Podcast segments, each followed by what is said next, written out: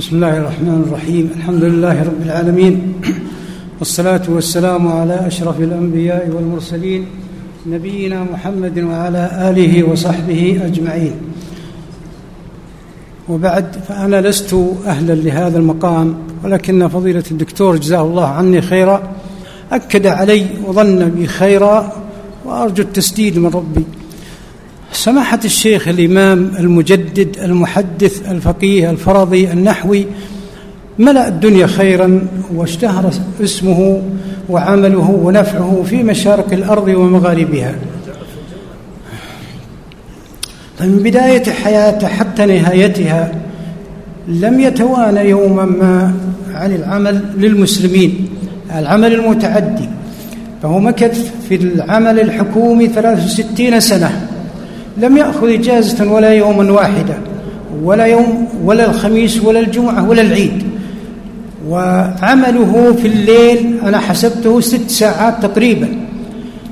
فمجموع عمله في اليوم والليلة ثمانية عشر ساعة. أما في وقت اجتياح الكويت فيقول لي هو رحمه الله أني لي فترة وأنا ما أنام إلا أربع ساعات من اليوم والليلة. يتابع الأحداث ويسمع ما يجري على الإذاعات ويتابع الراديو ويسأل الناس وتقرأ عليه التقارير. فهو كان رحمه الله أوسع الناس معلومات عن هذه الأمور. واللي يعني بعض الناس يظن أن الشيخ أنه بعيد عنها وهو الله أنه من أقرب الناس. ففي العالم كله يعني ترفع إليه التقارير ويعرف ماذا العلماء في أي بلد من البلدان يعرفهم ويعرف أعمالهم لأنه يتابعها بدقة. الشيخ رحمه الله ما الحديث عنه صعب جدا. ما يدري الإنسان كيف يبدأ ومن أين يبدأ. والله ما إني بعض الأحيان أتوقف عن الكلام. أنا أول شيء بضاعة المزجات الشيء الثاني الشيخ بحر. أنا عنده وأتابع وأراه لكني ما أحيط بعمله. الشيخ سجية هذا هذا شيء سبحان الله يمشي مع أنفاسه. كل هالأعمال لا يتكلفها أبدا ولا يتداخل عليه العمل إطلاقا مع كثرة الناس وكثرة الحاجات إلا أنه منسجم مع كل شيء.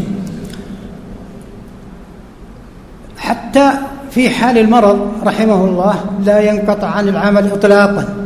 ففي المدينة رحمه الله في عام 83 صار عنده حصاد في المرارة واجتمع الأطباء ورأوا أنه في الصباح يتجه إلى المستشفى حتى يجروا له العملية. فلما أصبح صلى الاستخارة وانصرف عنهم وذهب إلى الجامعة. اتصلوا عليه قال لا إن شاء الله ما صار إلا الخير. الحمد لله ما صار إلا الخير استمر.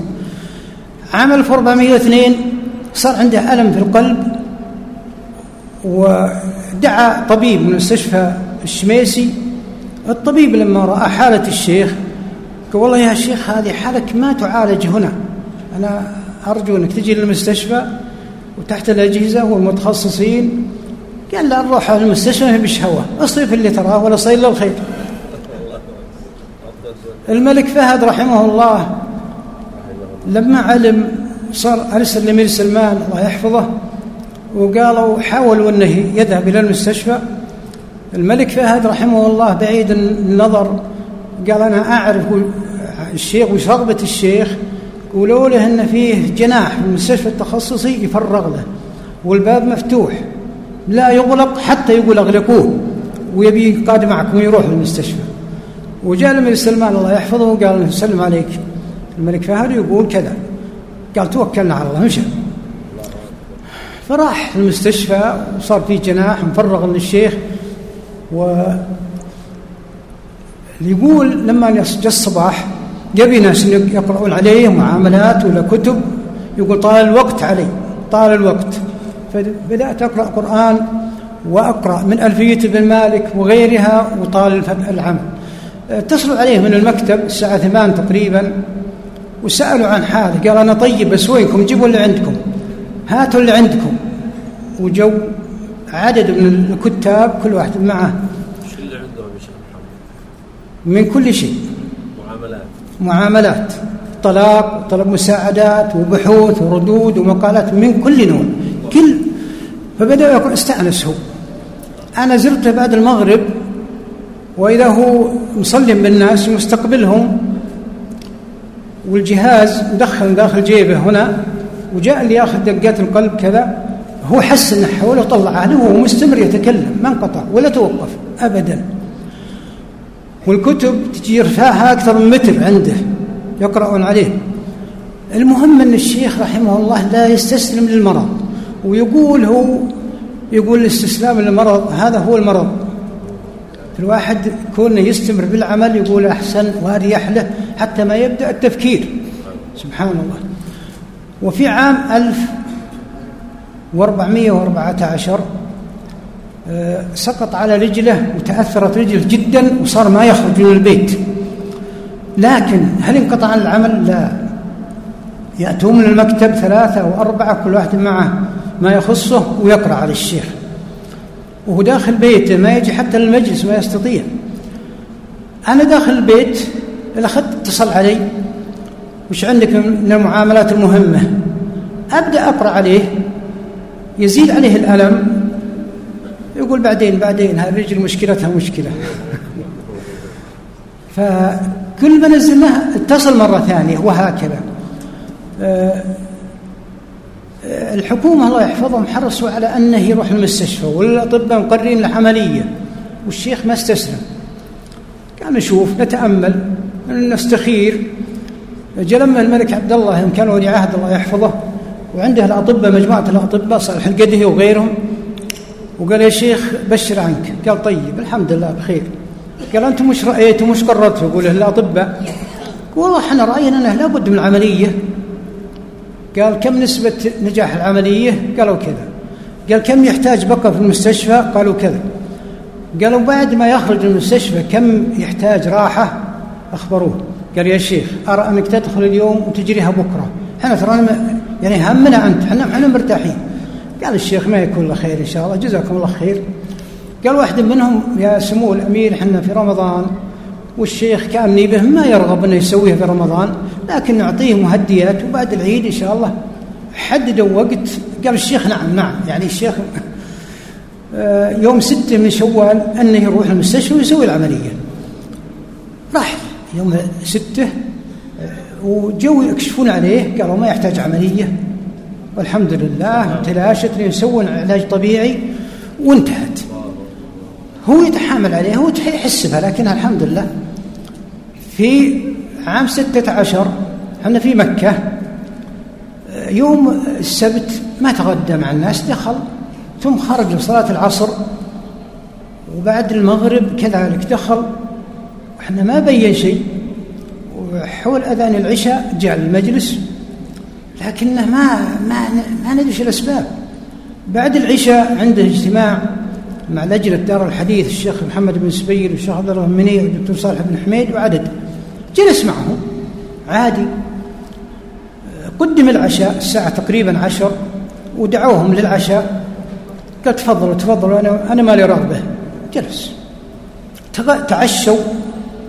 لما تعشوا جو ودعوا الشيخ ومشى من عندنا الساعة عشر ونصف في الصباح صلى في المسجد وجلس بعد صلاة الفجر للمعاملات عادي ما كان في شيء. أنا طلعت في غرفتي فوق ونزلت الساعة تسع وإذا هو جالس. هي بعادي العادي يروح المكتب. أركض أجيب لي معاملات أتغانم لا يجي غيري؟ أحد ينافسني على الوقت. قال والله أنا من أمس أحس مغصن شديد الحمد لله والبارحة نومي وشوي وسط ما هنا نوم يعني ما هنا نوم أكيد. وأنا ما أكلت أمس ولا البارحة. تروح المستشفى النور التخصصي يرسلوا لي طبيب. رحت أنا لهم وإذا المدير خارج يعني حوش المستشفى أظن الدكتور محمد الشوير نتصل عليه. علمته قال أنا بنجي بستة كله تخصصه. جو للشيخ وبدأوا يفحصون. قالوا والله يا شيخ نرى أنك تجي عندنا من المستشفى تحت الأجهزة والمتخصصين كله تخصص قال لا بأس مشى حنا نتصل عليه وطيب طيب أعطوه مسكنات الساعة اثنتين رحنا نزوره.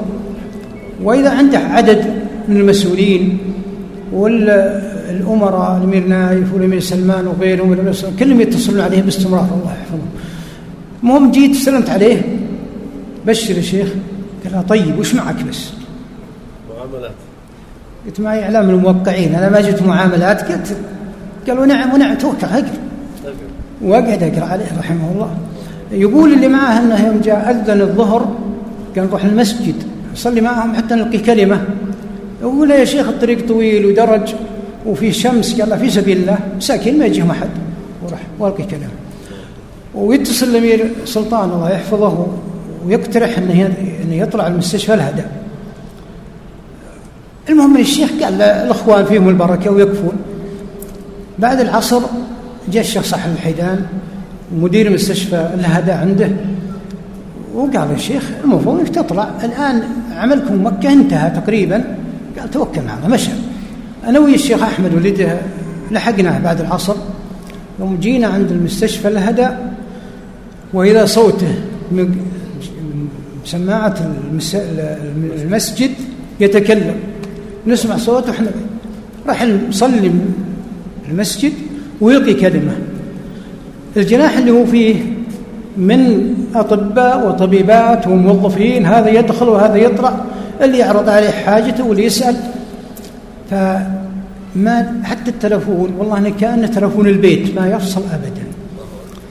الأمير سلطان الله يحفظه بيرسل فريق من مستشفى القوات المسلحة من هنا وفريق آخر من المستشفى التخصصي قالوا ترجع العملية حتى بكرة يعني عنده حصات في المرارة قرروا لابد من عملية.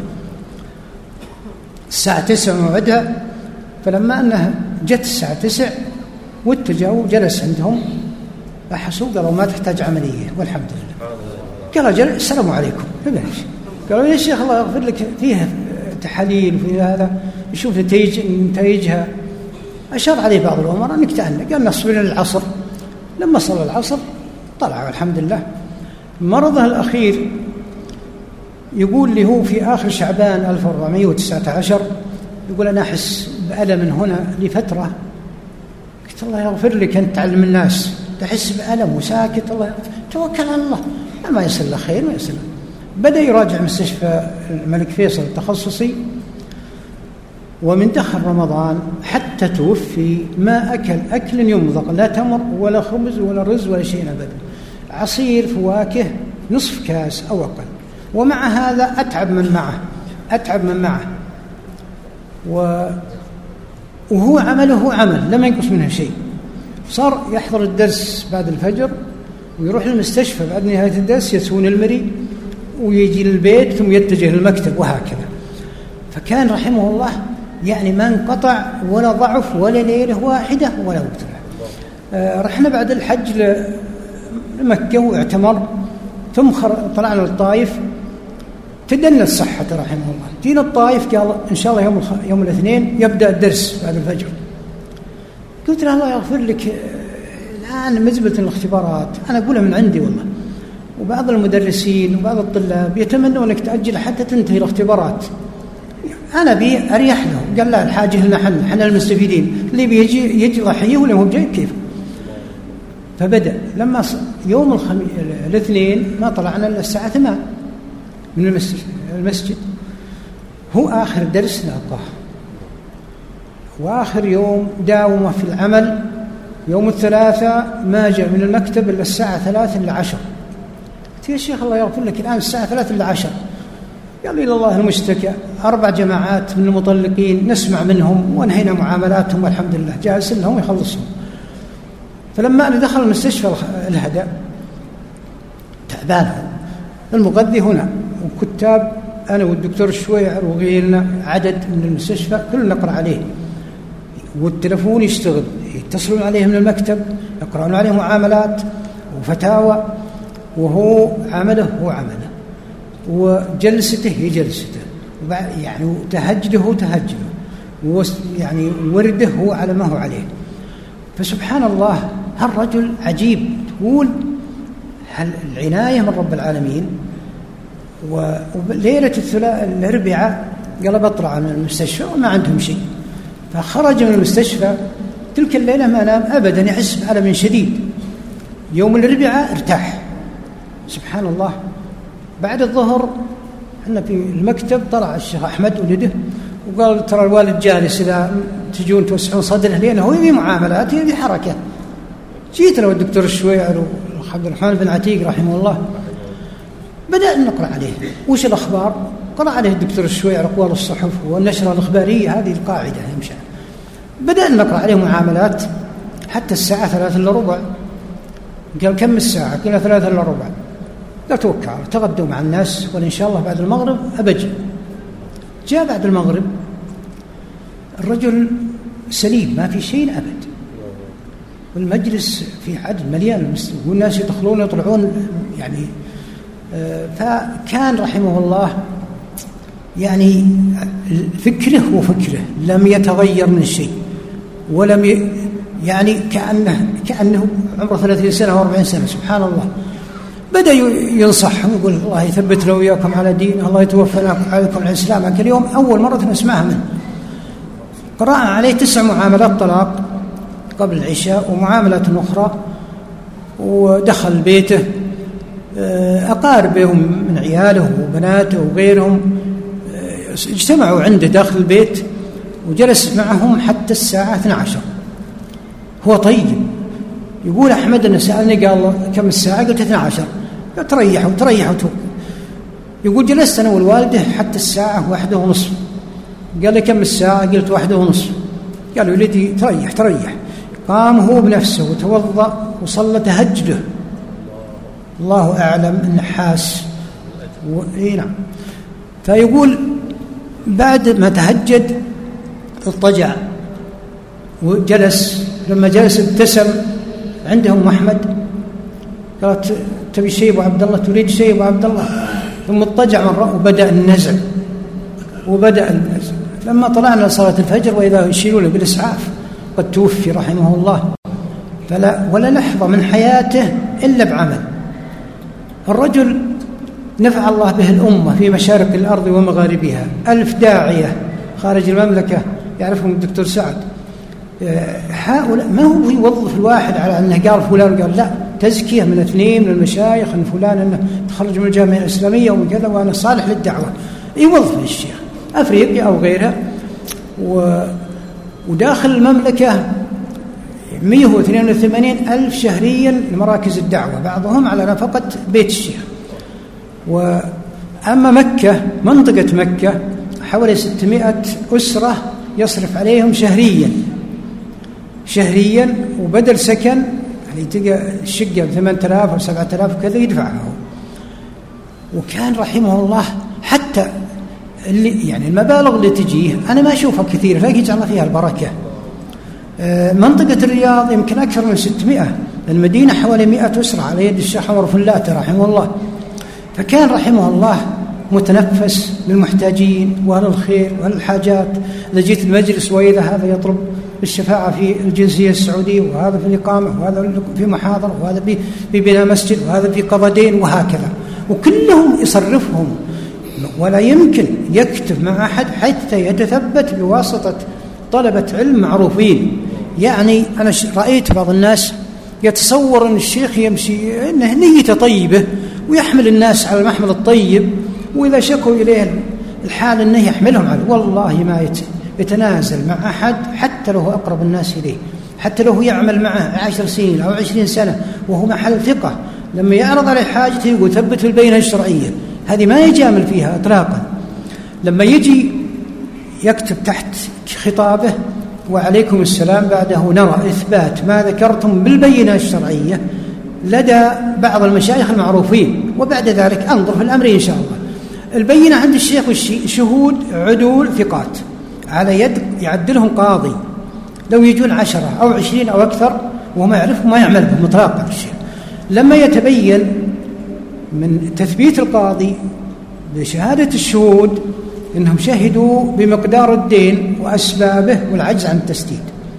يكتب الشيخ للملك أو غيره إذا جاء المبلغ ما أذكر أنها سلمه لشخص صاحب الدين ما يعطيه إياه. يحول على القاضي لثبت الدين. يقول اشفع لفضيلتكم شيكا بمبلغ كذا وكذا وهو الدين المتعلق بذمة فلان. يرفق صورة المعاملة الدائرة بين الشيخ وبينه. أرجو من فضيلتكم تشكيل لجنة أمينة تحت إشراف فضيلتكم لتوزيع المبلغ بين غرماء فلان. ثم الإفادة بالنتيجة. يوزعون هذا الخمسين ألف هذا عشرين ألف حتى تنتهي. أحيانا الغالب أنه ما يبقى شيء. لكن لو بقي مبلغ عشرة آلاف عشرين ألف ثلاثين ألف القاضي يخبر الشيخ أنه تم توزيعه وبقي كذا. الشيخ يقول اسألوا عن حاله إن كان ثبت لديكم أنه فقير أعطاه إياه ما أثبتوا أنه فقير؟ الشيخ يستأذن ليتبرع بالمبلغ يقول تفضلتم بمبلغ كذا وكذا لقضى دين فلان وقد تم توزيعه وبقي كذا. إذا تسمحون أو تأذنون نوزعه بين خواص الفقراء. فأنا أقول وجود الشيخ رحمة بالأغنياء ومن لديهم أموال والله أنه ما ينفق ريال واحد إلا بناء على بينة. يعني مثلا يجي واحد من المدينة أو مكة ويجلس أمام الشيخ يشكو حاله. أنا يا شيخ عندي أسرة وحالي كذا ولا عندي دخل وعندي أجار وعندي كذا. الشيخ يقول معك بينة؟ قال لا أنا والله أني صادق. قال ما على قم على الكرسي. ما حد يعطى بدعواه يقول أنا ما عندي شيء للمدينة الطريق رجعت المدينة أو مكة ما عندي شيء. يلتفت على من بجواره. أعطوه مئة ولا مئتين ولا ثلاث هذه من وين؟ حسابه هو. يقول لك قلت مئة أو مئتين أو ثلاثة من حسابي أنا لا تحطوا من الصدقة ولا من الزكاة. ما يمكن أبدا. فكان رحمه الله آلاف الناس قضيت ديونهم وآلاف المساجد أنا قدرت تقريبا أكثر من خمسة آلاف مسجد داخل المملكة وخارجها. هل يعلنوا إسلامهم على يد الشيخ آلاف من رجال ونساء؟ الرقاب اللي اعتقت بواسطة الشيخ موريتانيا حوالي عشرة آلاف رقبة. الشيخ أعماله ما تحصى إطلاقا. يعني والناس طبعا الناس كلهم يقولون يقولون مثلا الشيخ زاهد والشيخ عالم والشيخ ورع والشيخ كذا لكن خصائص أعماله ما يعرفون عنها شيء. ما يمكن يركب السيارة إلا معه من يقرأ عليه. طال الطريق وقصر. ولا يمكن يركب الطائرة إلا معه من يقرأ عليهم ولا هو واحد اثنين أو ثلاثة ورديات تصير. يعني لما من بيته هنا إلى الإفتاء المسافة قصيرة لكن لازم نقرأ عليه. إحنا انتظرنا من نخلص شيء. لو جاء من هناك ولا صار معها أحد يقرأ قرآن. يقرأ قرآن حتى يوصل البيت. أو يشغل راديو راديو على ذات القرآن. يعني كل شيء في طاعة الله في عبادة الله. إذا مشى للطائف يبغى يسافر هو يسافر غالب إنه يوم الخميس يتهيأ وسبحان الله كأنه بيروح اللفتة يعني ما هو بكر يتحفز ولا يهتم يقفون له ناس وهذا يسلم وهذا يسأل ويجاوبهم وهو ماشي. إذا ركب السيارة وقرأ الدعاء التفت على من بجواره توكل على الله وش معك؟ هات هات اللي معك. هم من يبدأ. حتى المطار. المطار أحيانا الطائرة تصير يعني ما التهيئات أو بعض المرافقين ما ما وصلوا نبدأ نقرأ عليه أو أن الموظفين يجتمعون عليه ويسألونه. ثم نركب الطائرة قبل أن تقلع. توكل على الله وش معك؟ ثم إذا أقلعت الطائرة قبل أن تدخل الكفرات وارتفع الكفرات نقرأ عليه. في الطائرة ورديات. هذا يقرأ ربع ساعة وهذا ربع ساعة وهذا ربع ساعة حتى نصل مطار الطائف. إذا جينا مطار الطائف تقريبا الساعة 2 بعد الظهر يتوضأ ويؤذن هو ويتقدمنا ويصلي ثم نتوجه إلى مكة. إذا حدن المقات لبى وقال له توكل على الله ما ينقطع القراءة ما تنقطع حتى يدخل بيته. إذا جينا بيته وإذا عدد من الناس ينتظرون الشيخ عند الباب هذا محتاج وهذا يبي أكل وهذا كذا الله أكبر وهذا مطلق. وهم ينتظرون الشيخ وقبل نمشي من الرياض وهم يكثرون اتصال متى يجي الشيخ؟ متى يت... يروح ما يروح داخل بيته ويضطجع وينام لا يدخل بالمجلس ويفتح التلفون ويفتح التلفون يتصل على زوجته أم عبد الله وام أحمد وام أخوه محمد الله يرحمه هو عياله وبناته يخبرهم بوصوله. يعني هالدقة عند الشيخ والله إحنا لا شيء بالنسبة له.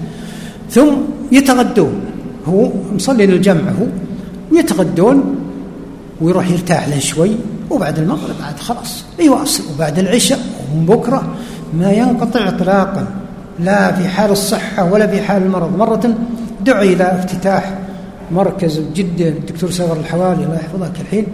وقال له يا شيخ الافتتاح ليلة كذا. نرجو أنكم تشرفونا. قال إن شاء الله لا بأس. قال لي رجع أنكم تتجهون بعد المغرب من مكة حتى يصير الحفل يبدأ بعد العشاء. قال لا بأس. الشيخ مو مثلنا رحمه الله. يقول هل يجون من هنا وهناك مطلق وغير مطلق؟ قال لا بجلس هنا. وحتى ولا بروح مكة حتى أصلي العشاء وننظر بأحوال الناس. يوم صلينا المغرب ويرجع المجلس أنا قلت هالجلسة ذي يسر وعد؟ ستين سؤال وستين جواب عليها خلال ساعة. شوف النفع شوف الفائدة. ويصلي العشاء والإمام يحد يقرأ بعض الأحاديث ويتكلم عليه الشيخ ويجاوب عن بعض الأسئلة ونركب السيارة لجدة مع الدكتور الشويعر والأخ صلاح. لما ركب وقرأ الدعاء التفت توكل على الله وش معكم؟ ونبدأ نقرأ عليه. هذا كل ما انتهى هذا بدأ الآخر. حتى وصلنا المركز. اتجه فرج الدكتور سفر على المركز ثم رحنا للقاعة. القاعة آلاف. آلاف أنت ما حضرتها دكتور آلاف الشارع مليان. وإذا هو يعني مثل جمرة العقبة وقت الحج. الشيخ معه معه شرطة ومعه مشايخ وكذا حافين به ودخلوا بالقوة وردوا الباب. أنا جلست برا ما أستطيع. جزاهم الله خير يوم أنهم خفوا الناس. دخلت. المقصود أنه ويواصلون الكلام يواصلون الكلام ثم العشاء ثم نركض إلى مكة. من حين ركب توكل على الله وش معكم؟ هاتوا اللي معكم. أي شيء ما هو ينتقد يقول ليش تجيب كذا؟ ما. لا اللي معك بس. وصلنا مكة الساعة 2 ليلا. كان هكا اليوم مجلس من مجالس الرابطة. الشيخ عبد العزيز بن ناصر من هنا وأنا من هنا وهو في الوسط. إذا قام للتهجد آخر الليل الساعة ثمان يطرق, يطرق علينا الباب. أنا تعبان ولا وش سويت؟ اضطجعت. وقلت الله اللي حصل لي لو ساعتين. يوم جت ثلاث ويطرق عليه الباب. هو يمكن نام ساعة. المهم يصلي من الفجر وهو يتقدم. ولما صلى استقبل الناس وألقى كلمة عن معاني الآيات اللي هو تلا ويجي للبيت ويجلس ونقرأ عليه معاملات على العادة. جلسنا إلى سبع وثلث لما جلس قال ركتوا الساعة على ثمان وثلث لأنه بيروح الرابطة. هذه الساعة. وهكذا. ولا يجي إلى الساعة اثنتين وإذا جاء إلى عنده مئات مئات الناس. ومع هذا هذا اللي يريحه هو يونسه وبعد العصر الحفل الختامي يرجع للرابطة. يعني سبحان الله القوة يعني مثل مواسم العبادة مثل الحج ومثل رمضان يعطى قوة. قوة سبحان الله يعني شيء عجيب ضيافة يا شيخ محمد الطلاب إذا جو الطلاب اللي يسكنون والحج وعرفة الشيخ بابه مفتوح. يعني هنا في بدروم تحت في غرفة يمكن أحيانا ثلاثين وأحيانا منها المساكين الأفارقة وغيرهم. ليل نهار يعني أحيانا يأخذ شهر وأحيانا شهرين ما حد يقول لهم شيء ما يستطيع. يسكنون. حتى تقضي حاجته. بس يقول شوفوا الأخوان شوفوا الأخوان يتغدون ويتعشون ما يمكن يتركهم ولا يغفل عنهم. فبمكة طبعا ما في سكن داخل لكنهم يجون عمال وغيرهم وطبعا الشيخ هناك فيه دار الحديث عندهم سكن وهو اللي يؤويهم وهو اللي يغذيهم وهو اللي يغذي فكان رحمه الله يعني مأوى للمحتاج والله جاء مرة أحد الدعاة وجلس عندنا هنا يمكن شهرين وهو. نايم تحت ويجي وقت قلت أنا للشيخ فلان عنده شيء للشغل يعني له فترة وهو موجود. قال لو استغنى عنكم وقعد عندكم. يعني إيه فرحمه الله يعني شيء يمشي مع أنفاسه ما يتكلفه ابدا. حتى ولو أنه جاء ناس وقالوا هذا فلان ما في في ما في قال ما عليكم اتركوه اتركوه. فسبحان الله والناس يأنسون بوجود الشيخ بينهم. والله أن واحد يقول لي أنا ثبت الإيمان في قلبي لما رأيت الشيخ أنا في مكة وهذا أمير في بلاده. يقول لما أنا رفع اللقمة فيها اللحمة القطعة واحدة منها فارقة يقول والشيخ ما يهمه هذا. يقول هذا وش دليل عليه؟ على تواضع الشيخ. يقول أنا ثب يقول سبحان الله هذا مما ثبت الإيمان في قلبي.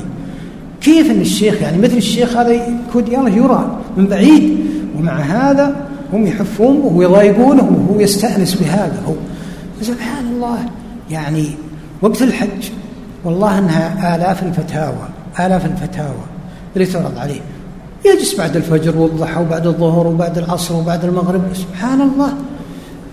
لما راح المستشفى التخصصي مرة يسوي فحوصات آه، الأطباء الشيخ عندها كل يوم آه، حلقة مو بصافي وشوي فيه التهاب. وقال له ولده عبد الرحمن إحنا مستحيين من الوالد لكن تقولون له لعله يقلل من الحديث ويكثر من الراحة والأكل يصير بالوقت المناسب.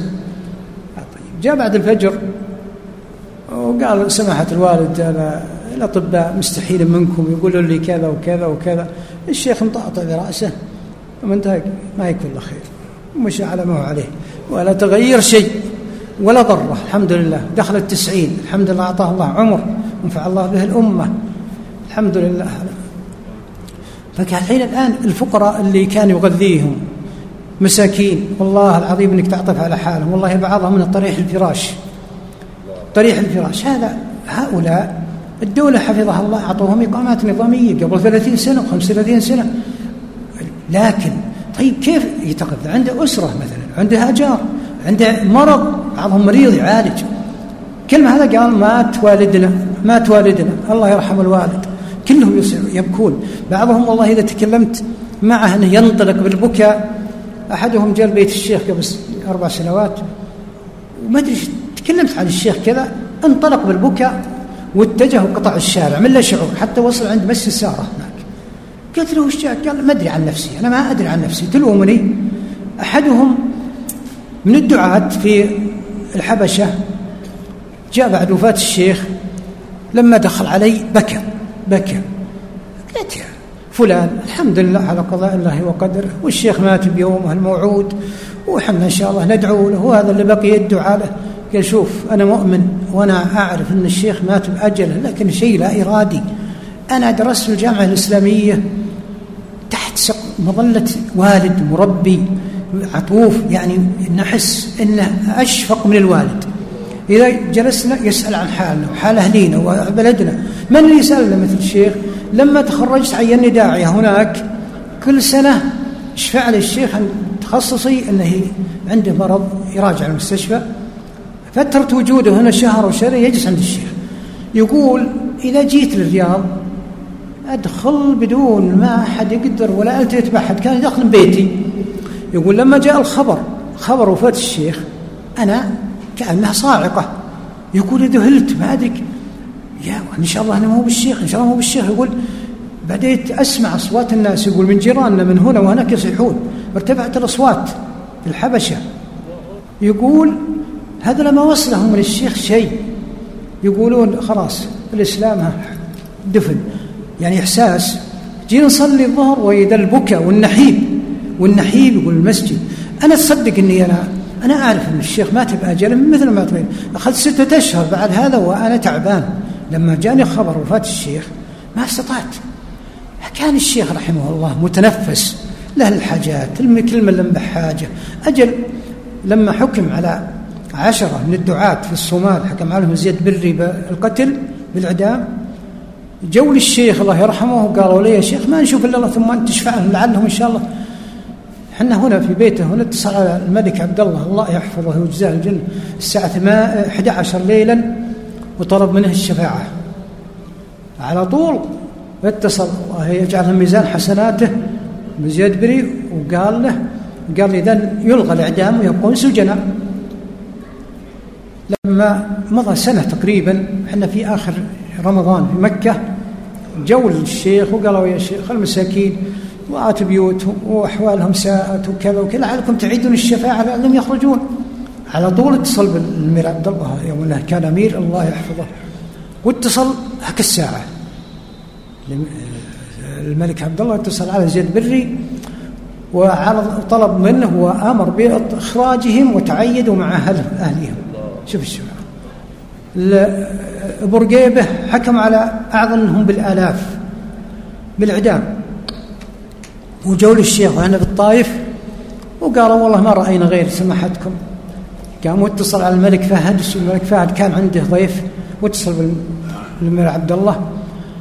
وطلب منه الشفاعة. واتصل على برقيبه تلك اللحظة. وعرض عليه الله يرفع درجاته ويوفقه. ونفس الشيء قال يلغى الإعدام يبقون سجناء. بعد هذا بعشرة أيام تقريبا زال حكمه وجاء زين العابدين وخرجوا كلهم. أنا قرأت بعض الصحف اللي خرجوا من السجن ست أربعة آلاف وستمائة. عاد ما أدري هم اللي حكم عليهم. المقصود أن الشو شفاعاتهم. العظيمة دي من يسويها؟ رحمه الله. وهنا وهنا والحكومة الله يوفقهم يقدرون ويشفع بأمور كثيرة. قضاء ديون وشفاعة مسجونين وغيرهم. وله مكانة عندهم الله يوفقهم ويزيدهم الخير. آه الشيخ رحمه الله ما أعتقد أنه وصل لزهده في الدنيا. الملك فيصل رحمه الله مر على المدينة ويقول الشيخ إبراهيم الحسين كان مرافق له. يقول قال قربوا السيارة نبي نروح نسلم على الملك. قالوا سيارتكم في الورشة. أنا قلت سيارة الواحد وصلح. قال إيه.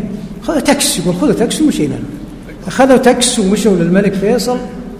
ولما خرجوا من عند الملك فيصل أخبر رحمه الله ترى الشيخ عبد العزيز بن باز جاي على تاكس أجرة. تكدر الله يقدس روحه. يقول لي الشيخ إبراهيم حسين يقول يرجع بعد الفجر وإذا هو يجي اثنين كل واحد مع السيارة ولا كاتب له الملك فيصل الله يقدس روحه. علمنا أنكم علي أتيتم على أجرة. وتكدرنا كثيرا وإليكم السيارة الفلانية. سألت ولد عبد الله قال لنا شفر. إنه نوع شفر. فبارك الله لكم فيها. الشيخ الله يرحمه. ما يحتاج ما يحتاج. سيارتنا تصلح تكفينا يقول قلت له يا شيخ لو يعطونك عشر سيارات وش تستخدمها فيها؟ أنت تنفع الله بها على يدك ولا أعطاك إياها الملك؟ لا تردها. أنصحك أنك ما تردها. قال دعني يستخير يقول قام وصلى الاستخارة وقال الله يهديه الله ياخذها.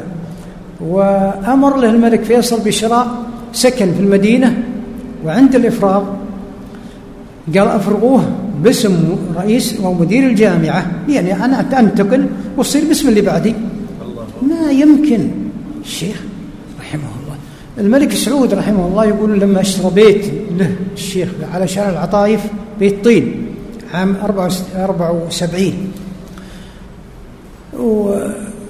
وشراه أقساط. أقساط من واحد ما أدري قال بن غنيم. وكل شهر ياخذ قسط. تأخر ما جاء يأخذ القسط. وقال وينك ما جيت تأخذ القسط؟ قال أنا رحت طويل العمر وقضى الدين أوفاه. المبلغ أعطاني إياه. قال عجيب. وأنا ما أعرف أتكلم معه. تعال تكلم لي. خلاص حنا على ما اتفقنا. ولا خذ بيتك. ما فيه مرة وعيبت الشيخ رحمه الله شيء عجيب. أرسل له واحد من المسؤولين. الله يضاعف له الأجر. صندوق فيه خمسة ملايين. وقال هذه يسلم عليكم فلان ويقول هذه إن سمحتكم يستعين بها على أموره هو عليه طلب بلا شك معروف. سكت الشيخ. قلت غريب أن الشيخ يسكت أنا ما والله ما قلت شيء. جزاه الله خير. يوم جنب بكرة وراح المكتب اتصل وقال ازهم على فلان. يجي ياخذها له عطانا هذه ضيقة صدري خليه يفكنا منها. واتصل عليه ويجي. قال أنا استحيت منك. الساعة والآن خذها أنا مغنين يلا والحمد لله بخير. إلا إذا أنه بيوافق نوزعها بين خواص الفقراء عندنا فقراء كثيرين. راح قال لا بأس يوزعها. فكان رحمه الله ما له نظر في الدنيا. مرة سأل يقول كم اللي برصيدنا ما هي بعاده؟ قال من أجل أني أزكيه بس إنسان في شيء نزكيه. ما هذا شيء؟ رحمه الله شيء عجيب عجيب. السميع الله يحفظه. ما يرد طلب للشيخ إطلاقا. عمي إيه. فأرسل للشيخ كشف حساب مرة. فيها مطلوب الشيخ أربعة ثلاثة ملايين وسبعمائة ألف. قال أنا أخبركم وإلا أنا لن أتوقف. هذه وش تكميل مساجد. مسجد بتكميل مئة ألف وخمسين ألف والشيخ يأمر بصرفه وتصرف.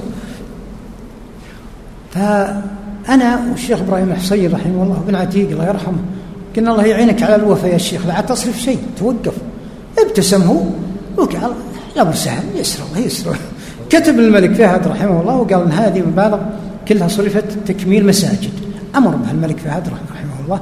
فكان رحمه الله القضاء الديون بالآلاف. والله أني أعرف ناس الآن إذا دخل بيته وهو مشتريه الشيخ له من الملك فهد أو غيره يقول كل ما دخلت البيت رفعت يدي ودعيت الملك فهد ودعيت للشيخ بن باز اللي قضيت ديونهم بعضهم الله أنه يقول إذا آخر الليل أني أدعو للملك فهد وأدعو للشيخ. أنا ما ألومهم. ليلة من الليالي أرسل الأمير عبد العزيز الله يحفظه شيك يشتمل على عشرين مليون. يجتمع على مئة معاملة. مسجد وقضى دين وشرى بيت. أنا أعرف بعضهم مساكين لو أحصلهم الآن أبشرهم. ولا هم ما يسلم بيديهم سلم بوسطة محكمة وإذا في واحد عليه سبعمائة وستة آلاف. ضائقة ما يعلمها إلا الله. دين. واتصل عليه وهذا قالوا انه نايم قلت لا بس قوموا علمته ويقول لك اليوم بكره أنا ما أحس إني على الأرض إني فوق الأرض بس ما أقدر. من لا شعور. واحد من حايل عليه 250 ألف. جاء لمي وقف قدام الماصة وبكى. رجل ملتحي وانطلق بالبكاء. عندي ابن عتيق وغيره. مع اذان الظهر. خذ شوي قال يا جماعة لا تنتقدوني لا تلوموني أنا مظلوم. أنا علي دين 250 ألف وأنا مثبت ديني من المحكمة. هذا من القاضي فلان وفلان والشيخ كتب فلان ولا أعطاني شيء. وهالحين أنا طالع من الكفالة. البيت صاحب البيت يقول اطلع من البيت ولا أعطني اجار وأنا الآن ما أدري كيف أروح. وشوفوا جسمي شلون من الهموم ناظر مبقي. قلت والله عسى الله يسلم. لكن انتظر حتى يجي الشيخ الساعة 2 ونص. فلما جاء همست في أذن الشيخ قلت هذا عليه دين كذا وكذا وكاتب مع القاضي الفلاني والشيخ سليمان العامر رئيس هيئة حائره الحين قال اكتبوا للأمير عبد العزيز فهد. هذا وكتبنا الامير عبد العزيز فهد من ضمن اللجان هذه. يوم جم بكرة ويتصل علي قال بشر مو جانا شين قلت أبشر بشين وسين كلهن جن قال وش اللي جاء؟ قالت مو بالدين 250 قال بلى قلت أبشرك جاء كامل الله يا جماعة الله يرحم حالنا وحالهم. طرقت طاحت من السماعة من وذهل ما يدري كيف. يوم هذا يعيد الاتصال. ترى ما أدري كيف أبدا هذا أنا قلت والمبلغ بيجي عند القاضي إلى الآن يتصل فواحد من الأفلاج عليه 160 ألف. ويتصل كتب الشرك والله العظيم نفس الشيء. تطيح السماعة من يده مساكين. واحد من الشرقية نفس البيان هذا. عليه 450 ألف. واتصل عليه عندي رقم ما رد ولا فاكس. حولت له كلمتين واتصل علي وقلت أبشرك المبلغ جاء. يبي يجي واسطة المحكمة يوزع بين الغرماء. اللهم لك الحمد أنا موعدي مع الحقوق الساعة 8 وهالحين فكان رحمه الله أدخل السرور على ناس. أدخل السرور عليهم. هموم شالها عنهم. ما يعلم هذا الله. دعوته بالجلجل والله أن واحد مصري هنا. بصيدلية الحين مريت عليه قبل شهرين أو ثلاثة أنا رأيت كاتبين تحذير من التدخين عزكم الله. قلت أنا التدخين كذا والعقلاء لو يعرفون مضاره وكذا. قال أنا سمعت كلمة لسماحة الشيخ عبد العزيز بن باز عن التدخين. اللي يسمعها ويدخن ما عنده عقل. قلت أنت تتابع آه، برنامج الشيخ؟ قال إذا سمعت وقفت حتى ينتهي. تدري أن عندنا مصر الآن دعوة الشيخ تجوب مصر؟ تجوب والله أن الأرياف والله أنهم يلتمسون فتاوى الشيخ ويقرؤونها وفيه جمعيات وفيه مراكز باسم الشيخ الآن. دعوة الشيخ أنها يعني يقول سبحان الله الشيخ باز عندهم شيء عظيم. رحمه الله الشيخ اتقوا الله ويعلمكم الله. الشيخ رحمه الله طول عليكم دكتور أنا أتمنى أتمنى ممن لديه شيء. أنا أنا مسكين أعطيهم بيان بالفقراء وهم يقفون على الحقيقة ويشوفونهم والله بعضهم على ظهره. بعضهم مساكين بعضهم مريض بعضهم مهدد بعضهم يجون يقفل عليه الكهرب ما يدرون يروح. إذا كان إنه ما يدخل عليه ريال واحد كيف يعيش نفسه ويعيش من عنده؟ بعضهم يقول أنا أريد الرجوع لبلادي لكن أنا قطعت في ثلاثين سنة.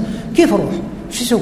مساكين كبار سن نسأل الله أن يجازيه عن الإسلام والمسلمين خير الجزاء وأن يعوض المسلمين. إن شاء الله العوض المبارك. للشيخ باز فلته ولا يتكرر مثله أبدا مثل ما يقول الشيخ محمد الراوي. الشيخ يقول هذا حتى من السلف. والشيخ عبد الرزاق عفيفي رحمه الله يقول هذا من الرعيل الأول بس مثل ملابس ملابس مثل ملابسنا ولا هم هم منا. من الرعيل الأول. أحسن جزاكم الله خير جزاكم الله خير. جزاكم الله خير